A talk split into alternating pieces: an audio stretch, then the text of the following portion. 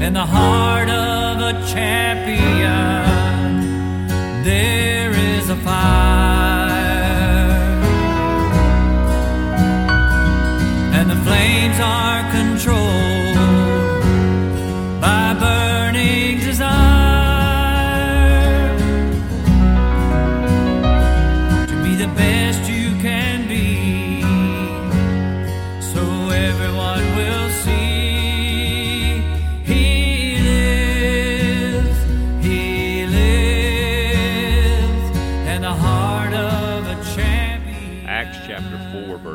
Now, when they saw the boldness of Peter and John and perceived that they were unlearned and ignorant men, they marveled and they took knowledge of them that they had been with Jesus. Verse 29 And now, Lord, behold their threatenings. Grant unto thy servants that with all boldness they may speak thy word. Verse 31 And when they had prayed, the place was shaken together where they were assembled together, and they were all filled with the Holy Ghost, and they spake the word of God with boldness. And that is the theme of today's Code of Man podcast episode. This is Mike Overtrek Barnett flying solo in the introduction today as we get ready to share with you a discussion that Easy Target and I had on boldness to stand in the Word of God. And that is exactly what I was reading there in Acts chapter 4 about Peter and John and then the rest of the church as they prayed and the Holy Spirit, the Holy Ghost came and shook that place because they were praying and speaking the Word of God with boldness. God honors boldness in our life. And it was recorded for our radio program called Daybreak Devotions. We were in Psalm 119 and verses 153 through 160. And in this, you really see the writer expressing this holy boldness about his life, basically saying, I have been faithful to your word, Lord, and, and I'm, I'm trusting you to stand by me and, and be on my side. And I was just thinking about that. It's almost unthinkable by some in our modern way of thinking that a man could make such a bold declaration about himself. It would be interpreted as arrogance and pride and, or self righteousness, but it's not. It's a confidence in the truth. It's boldness in God's word. One of our favorite passages, 2 Peter chapter 1, says that God has given us all these precious promises and all things that pertain unto life and godliness so that we can be partakers of the divine nature. As we were doing that radio program, I thought to myself, I would love to share this with others who are listening to our would listen to our Code of Man podcast. And so that's what I want to do today.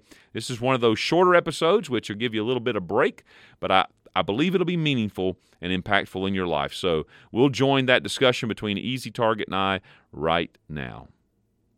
Let's uh let's look at Psalm 119. We've been in this for a few weeks now, and uh, deservedly and rightly so. This is the longest chapter of the Bible. It's the chapter of the Bible about the Bible. Today we're in verse 153 through 160. Let me introduce it by reading the two verses I think capture specifically what um, I gleaned from this, and that would be verse 153. Consider mine affliction and deliver me, for I do not forget thy law. Verse 159. Consider how I love thy precepts. Quicken me, O Lord, according to thy loving kindness. And as I look at this psalm, there are two things I see here. David, or the writer, I guess we should leave it open, is saying, See my affliction and see my love. See my affliction, see my love. It is comforting to just think about that God can see both of those things Yes.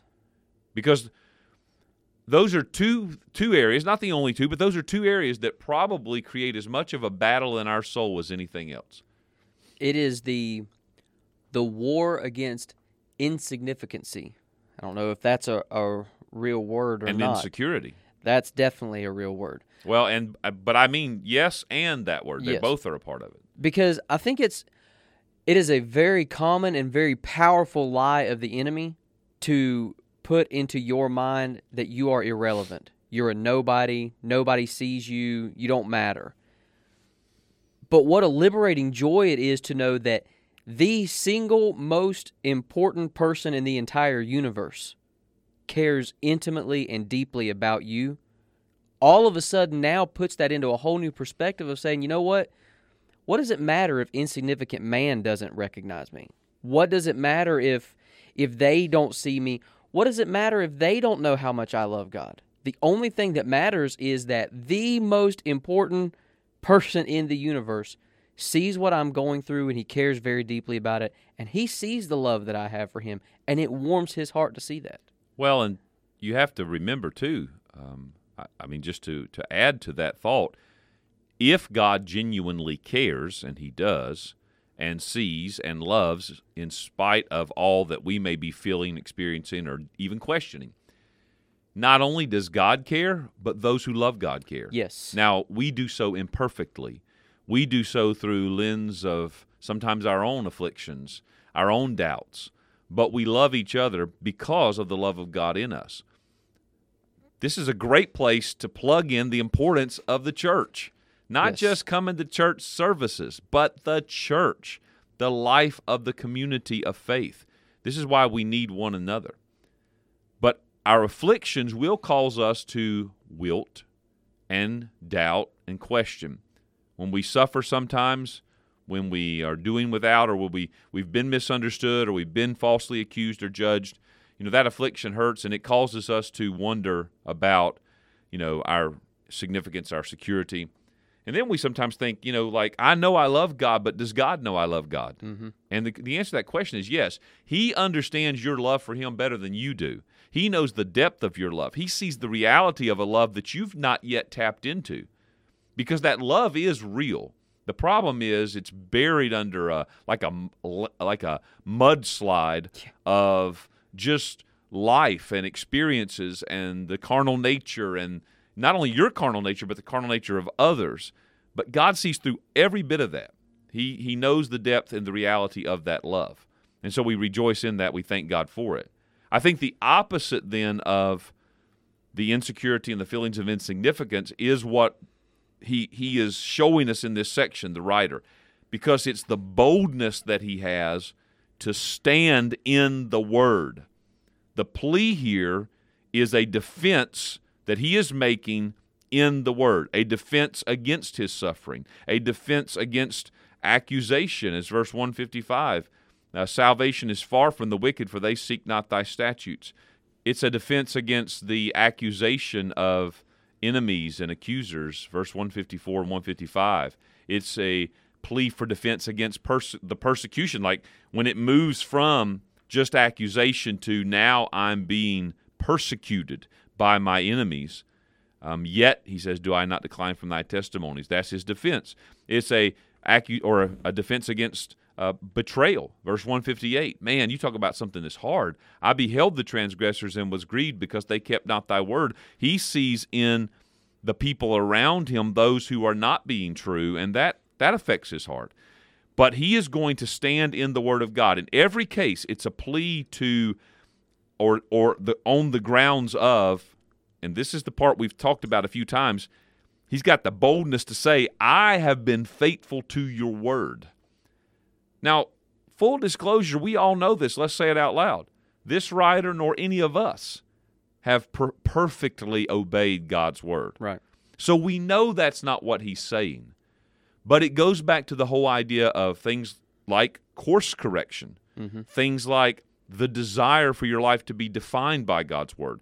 It's not that he's perfectly obeyed everything, got everything right all the time, and nobody else has done it like he has. No, it's that he he has as his core attribute this faithfulness to God that is unrelenting. And that's where he's standing. He's saying, I know, God, that I've been faithful to you, and I know you're faithful to me. And regardless of all this that I'm going through, you're going to take care of me, and I can be bold in this. Yes. I think everybody succumbs to distraction, but there's a difference in being distracted and getting refocused and never being on the right path to begin with. And I think that's what you see with the psalmist here is he knows I'm on the right path. And sometimes I've got to realign my eyes and, and my heart and my focus back to where I need to be. But you know, Lord, this is my path. This is the only path that I've chosen, and I have chosen it wholeheartedly. I'm with you, marching along for you and alongside you. I'm pretty sure that right now there are numbers, scores of people listening to the radio who are in the middle of something in life, circumstances or people that they're feeling this. It's like the uh, Snoopy and the Red Baron. Yes, or like Alf's uh, uncle who lived on the south side of Melmac. Oh, If he didn't like your shoes, wow. That's pretty harsh. to which Willie said, You mean your uncle would kill a guy for not liking his shoes? To which Alf replied, No, he just look at you and go, Shout out to all you 80s television family sitcom watchers. Oh, goodness. Oh, well, you got to have something on Monday. Anyway, That's right. back to the boldest. But but I thought of that really because of it feels that way, and everybody, you know, people are listening right now that have things in their life, circumstances or whatever, where you feel that you're under that attack. Yep. And it's just relentless fire coming down, and it might be a relationship that you're in. It might be financial struggles, or it might be something to do with your job, or just your neighbor, your neighborhood. You know, this neighbor on the left hand side doesn't get along with the one on the right hand side, and both of them want you to take their side, and it's just like ah. Well, here's the thing: we need boldness, and that boldness only comes from God's word. I want to read this quote. Um, this comes from an article uh, entitled Lord Make Me More Bold by John Bloom. The reason I, I want to read this is I like how he describes this. What is Christian boldness? Boldness in the biblical sense is not a personality trait. Now, I interrupt the reading to say if we talk about being bold in the Word of God, some people think, well, that's just not who I am. Mm-hmm. I'm not a bold person. Well, that's what he's saying here. Boldness in the biblical sense is not a personality trait. A typically soft spoken, introverted, calm person can be bold at a time when a typically driven, outspoken, brash person shrinks back. Interrupting the reading again. I mean, we've seen that before. You know, it's not about, you know, well, you know, he's just, he's just a more vibrant personality. He's more, you know, outspoken than I am, and I just don't think I'll have that quote holy boldness. Here's what John Bloom says Boldness is acting by the power of the Holy Spirit on an urgent conviction in the face of some threat. So, there are three things he, he said there about what, what real Christian or holy boldness is spirit empowered conviction, courage, and urgency. Mm-hmm. And he says if one of those ingredients is missing, we won't act boldly. Now, here's my question Why do we read the Bible? And I'm going to answer that question this way. All three of those things spirit empowered conviction, courage, and urgency are the fruit of our reading and meditating and studying the scriptures. So, the reason this guy has such boldness and can talk about his stand in God's word, I mean, it sounds like duh, but it's because he has been living in God's word Right. when the time comes that he needs to draw the sword to fight the enemy, by the way, who's our enemy? Satan, our flesh, Mm-hmm. the world system.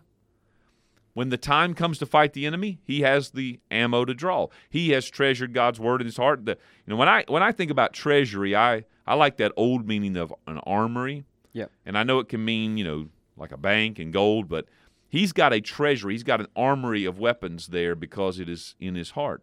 So I ask the question again why do we read the Bible? People might have different ideas about that.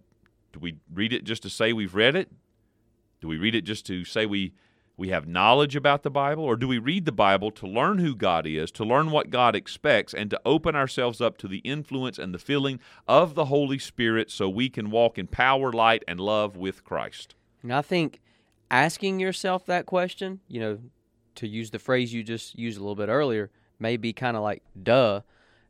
But it's an important question to ask because it is so easy to take for granted. Well, I, I read it because I, I'm supposed to. Chris, Christians read the Bible. And this isn't a, a, a slam or a rock throwing. I, I think the overwhelming majority of people, even on the way of the devout heart, would say that at different points and times in their life, that would have been the honest answer to their question was, why? I'm supposed to. But by asking ourselves that question, it forces us to reevaluate our priorities.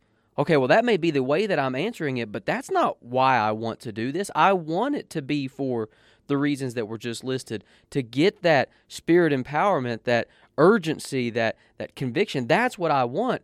Well, then now our desires are changing so that our time of reading will become far more productive because we're putting conscious thought into it. The Hebrew writer says that we're to come boldly before the throne uh, to find uh, mercy and grace to help in a time of Yes. need. And I think about what he says here in uh, verse 154 plead my cause and deliver me.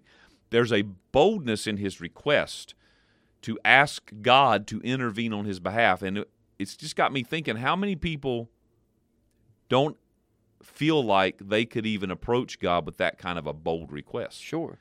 Because they're not they may not you know maybe the question we have to back up to is not why do you read the bible but are you reading the bible? Mm-hmm. I mean, we, you have to start there. Are you reading the bible? One of the most basic challenges we can lay down to our brothers and sisters is are you spending time reading god's word? You know however you want to approach it with a reading plan with this idea of i'm going to just read for a certain amount of time just reading a couple of verses, but you know, are you reading it? If you're not there, you're certainly not going to be able to move to this boldness that this guy has here. When he can plead and say, you know, or, or he can he can boldly come and say, Plead my cause, deliver me, quicken me according to thy word. As we discussed before we came on, his request here is is God be my advocate, get up there like Ben Matlock and and defend me to these people. Yeah. You know, Ben Matlock, he rarely lost. There was a time or two, but he had some boldness in the courtroom. That's my second reference to uh, 80s, 80s television, television. today. but anyway, I just I'll point this out and uh, yield the floor. He says, as I said earlier, he's declaring in this, "I've been faithful to your word." And I was just writing down a few things that would kind of expound in what that means. How has he been faithful to the word of God? Well, in verse 153, he says, I remember your instructions. You know, I do not forget thy law. That is faithfulness, to remember what God has said. Now, how do we do that? Well, number one, we can memorize Scripture, but we got to come back to that most basic question Are we reading the Bible? We cannot remember what has not been treasured in our heart. Jesus said the Holy Spirit would bring to your remembrance all things whatsoever I've said, but we've got to Know listen and know what Yep. he said. All right. Secondly, uh, how has he been faithful to the word? Verse 156, he says, I am revived by obedience. Great are thy tender mercies, O Lord. Quicken me according to thy judgments. I'm brought alive by this thing of living in the truth and trusting what you have said, believing what you say to be true. By the way, obedience starts in the heart, is played out in the actions. Mm-hmm. And I think that's a little bit of what's seen right here. Now, that reminds me of the story Jesus told, you know, about the father who said, Go and do this. And the first son said, I'll do it. And never went. That Yep. wasn't obedience. But the second son said, I won't. And then later on, he repents and he, he goes and does it. At first, neither one of them were obedient because just saying, I will do it is not obedience. But it's when the heart yields the the will, our will to God's will, obedience has begun, and then it's carried out in the action. He's faithful because he remembers the instructions. He's faithful because he's revived by obedience. He's faithful to the word. He's faithful to the word because he says, I adhere strictly, strictly to your law. I do not, verse 157, I do not decline from thy testimonies. And what I what I see in that or hear in that is I don't soften it. I don't adjust your word to fit what I think it should be. I don't pick and choose, you know. I don't uh, modify you into a God of my own image. I do not decline from thy testimonies. I strictly follow your law. Now, that sounds like legalism or something, but it's not. As we've talked about before, the only liberty we can possibly have is when we stay inside the boundaries of God's word. Right. It's actually the counterpoint to what the Pharisees were really guilty of, who championed themselves as strict adherents to the law, but they really weren't because they had added so much other junk to it that the actual law was long forgotten. What the psalmist here is writing is look, I don't need to add to your law, but I'm also not going to take away from it. You've given it, and I'm going to pledge to stick right along with what you have provided the guidelines to do. I, I probably need more time to think through the analogy, but as you brought up the Pharisees and how they added so much, I think of a, you know, we used this analogy the other day about a dog running in the yard and Yep. you know having that perimeter and they can free to go anywhere inside that perimeter. Yes. But once you start adding, what you do is you start shrinking the space, right? And I, I thought of that Pharisee, even the modern day, you know, Pharisee. And and by the way, let me say this: not all the modern day Pharisees realize they're Pharisees. They Right. think they're doing the right thing. But the analogy that I saw in my mind was rather than let's say a perimeter that had, you know, five square acres or something to move around in freely, they've added so much stuff in there or so much has been added on them and they're trying to keep it up that they're living inside like a five square foot Yeah. fenced in area. Now, what that does, it sounds like, well, you surely can't mess up living there. But the problem is when you get confined into that kind of tight, rigid, legalistic, religious, you know, whatever terms we want to throw in there, fundamentalism, I don't know. I mean, I don't want to use that term wrongly, but in the How it is negative Yeah, connotation, how it's used in our current culture. you're living inside that five square foot and you're looking over the fences then. You're looking over the fences to the people that seem like they're not confined at all. And I'm not talking about other Christians. I'm talking about the danger zone. Now, hopefully, you look at other Christians and you learn, but you look at the danger zone of outside God's perimeter Yep. at the people that are yucking it up in the world, and you get sick and tired of living in this five square foot, and you just throw it all aside and you're out there in sin. right. And I think that analogy would be a helpful one to apply in warning our, our brothers and sisters live strictly to God's law, not man's laws and traditions. Because then in living in that kind of freedom, when you see the the yucking it up mm-hmm. of the crowd on the outside, you're better able to see all of the pitfalls and snares and traps that they're just stumbling and bumbling all through because you have the freedom to move. You're content. You know, uh, the verse comes to my mind godliness with contentment is great gain. Well, when you live a life in accordance with God's law and God's law alone, you're able to live content and abound in the life that you have and acknowledge okay, there may be more quote unquote freedom in this world, but why on earth would I want it? Because look at everything that they are having to trudge and live through in order to live in that freedom. And I'm running around and have joy everywhere. And it reminds us of the great quote by C.S. Lewis from the sermon, The Weight of Glory. And I think, you know, we've referenced this in some formats time and time again over the years, but Lewis made this statement. He said, It would seem that our Lord finds our desires not too strong, but too weak. We are half hearted creatures fooling around or fooling about with drink and sex and ambition when infinite joy is offered to us like an ignorant child who wants to go on making mud pies in a slum because he cannot imagine what is meant by the offer of a holiday at the sea. We are far too easily pleased. And that's what I thought about as you're saying, you know, looking over the fence at what all they're doing, you know, and really when you're living in that freedom of obeying God, you look at all that stuff going on the other side of the fence and you say, why would I want to wallow in the mud? Man, I got the joys of the Lord right here. And what we do in that case is, again, we don't want to get up there straddling the fence line. We say, Are you kidding? I want to run from that mm-hmm. because right over here, God's got the very best for me, and I'm gonna, I'm gonna, I'm gonna beat a path back over there. Yes. You know, that uh, prodigal son uh, needed to read the weight of glory. It might have kept him from a lot of pain, but thank God, by grace and mercy, he came to himself and got out of that mess. And you know what? That's the great thing about grace. Anybody in the mess right now can get out of it. That you can come back to the Father, and uh, I love to always point out, no questions asked. Yep. Just open arms. Hallelujah. I mean, to to anybody that says, ah, you know, you you Christians, you God followers, what do you have to look forward to? Man, what do we not have? What kind of an offer is that to be able to know that at any point in time, my heavenly Father, all He's waiting for is for me just to come back to Him. Unmerited love, Yes, You don't have to earn it. How would you like to just be loved because you're loved?